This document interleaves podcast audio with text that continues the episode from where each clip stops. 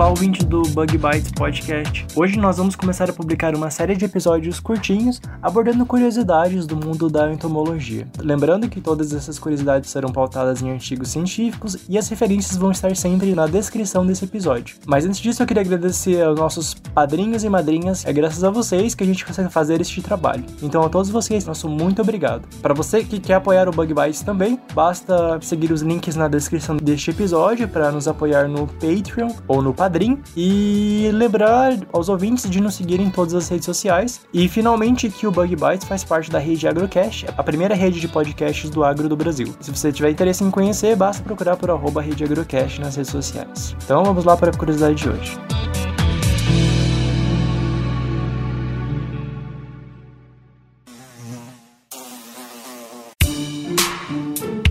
A pulga atrás da orelha.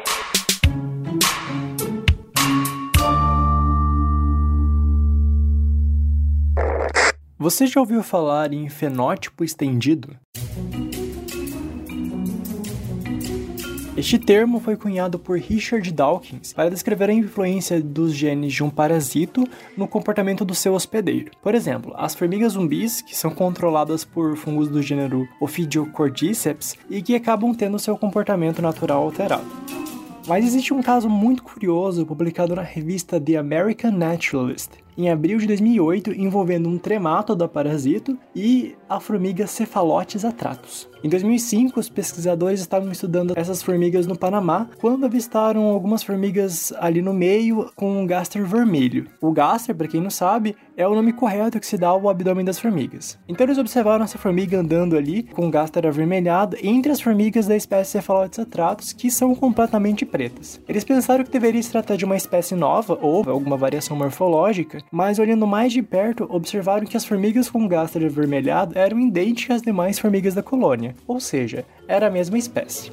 Então eles coletaram as formigas e fizeram a dissecção. Quando eles abriram as formigas com gaster avermelhado, eles observaram inúmeros ovos de parasitos. A coloração avermelhada não era decorrente da produção de algum tipo de pigmento, mas na verdade o parasita induzia o afinamento do exoesqueleto da formiga, que passava a apresentar uma coloração âmbar, e junto com os ovos no interior da formiga contribuíam para esse aspecto avermelhado. Outra característica importante das formigas infectadas é que elas passavam a andar com gaster ereto, com gaster levantado, como que para deixá-lo exposto. Os pesquisadores então hipotetizaram que o parasito estava induzindo esse comportamento nas formigas e que a alteração da coloração do gaster era para que ele parecesse ou mimetizasse frutinhas vermelhas e pudesse instigar pássaros frugívoros a comerem a formiga e garantir a dispersão do parasito. Também é muito interessante esse trabalho por evidenciar como a ciência é feita, neste caso em uma série de experimentos simples, mas elegantes. Por exemplo, para validar esta hipótese de que o parasito estava induzindo um mimetismo de frutinhas vermelhas para aves frugívoras, os entomólogos fizeram uma série de experimentos como colar grãos de areia no gaster das formigas não infectadas para ver se as formigas que estavam de fato infectadas adotavam essa postura de andar com o gaster levantado como uma forma de contrabalancear o peso exercido pelos ovos do parasito dentro do gaster. Quanto a isso, eles verificaram que não, que elas não passavam a andar com o abdômen levantado por uma questão de peso. Era mais um comportamento induzido pelo parasito mesmo. Eles analisaram ainda a reflectância da luz do gaster avermelhado e das frutas vermelhas para verificar se para predadores visuais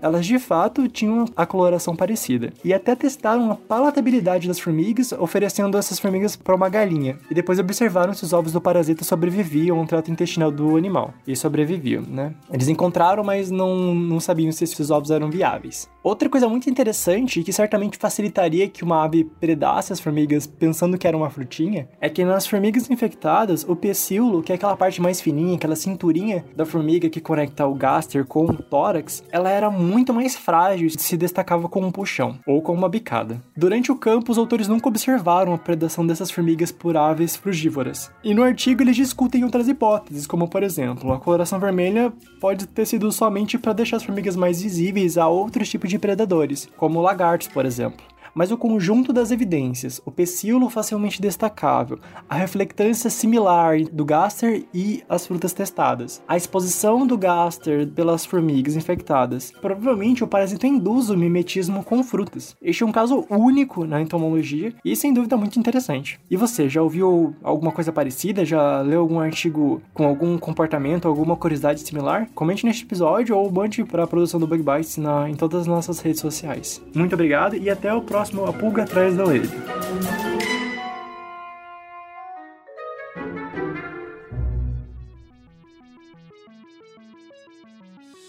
O Bug Bites é um projeto de divulgação científica relacionado aos insetos e à entomologia. Nosso conteúdo é produzido por especialistas da área e de acesso gratuito nas mais diferentes plataformas. O apoio de nossos ouvintes é muito importante. Se você gosta do nosso conteúdo, considere apoiar esse projeto. A partir de R$ 5,00 mensais, você pode apoiar o Bug Bites na plataforma Padrim. O link está na descrição do episódio.